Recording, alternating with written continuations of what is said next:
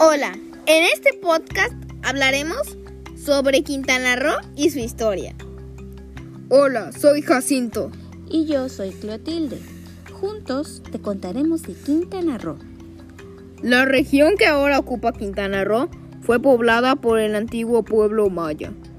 En México, el área maya se extendió por Tabasco, Chiapas, Quintana Roo, Yucatán y Campeche. Desde el año 900 hasta la llegada de los españoles en 1492, la civilización maya se concentró en la región norte de la península, la cual abarcaba los estados de Yucatán, Quintana Roo y Campeche.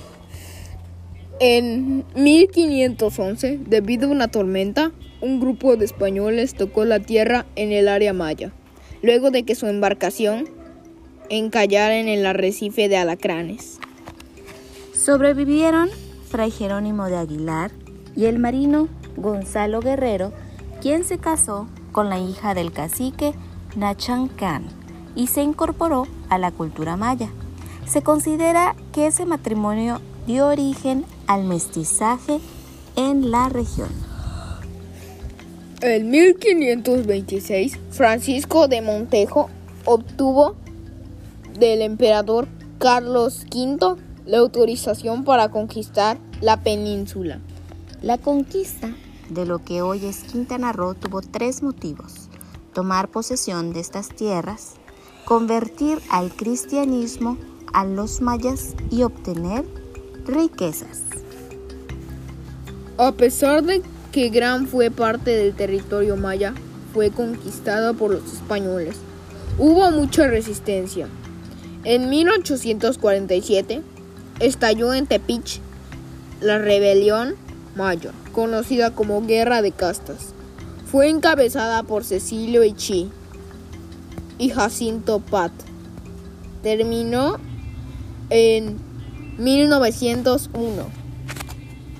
Durante este conflicto ocurrieron otros eventos. Por ejemplo, en 1893 se estableció el río Hondo como frontera entre México y Belice.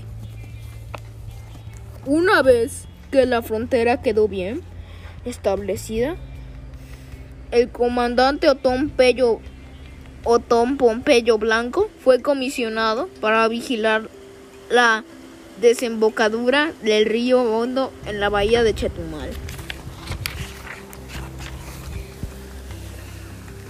Al poco tiempo, el 5 de mayo de 1898, Otón P. Blanco fundó Payo Obispo, hoy Chetumal.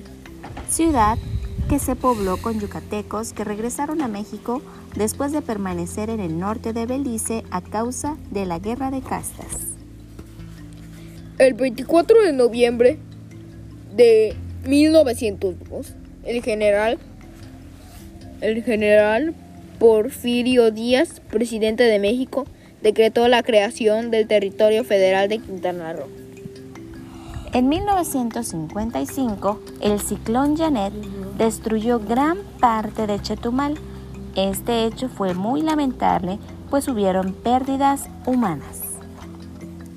El 8 de octubre de 1974 se decretó la conformación de Quintana Roo como Estado libre y soberano.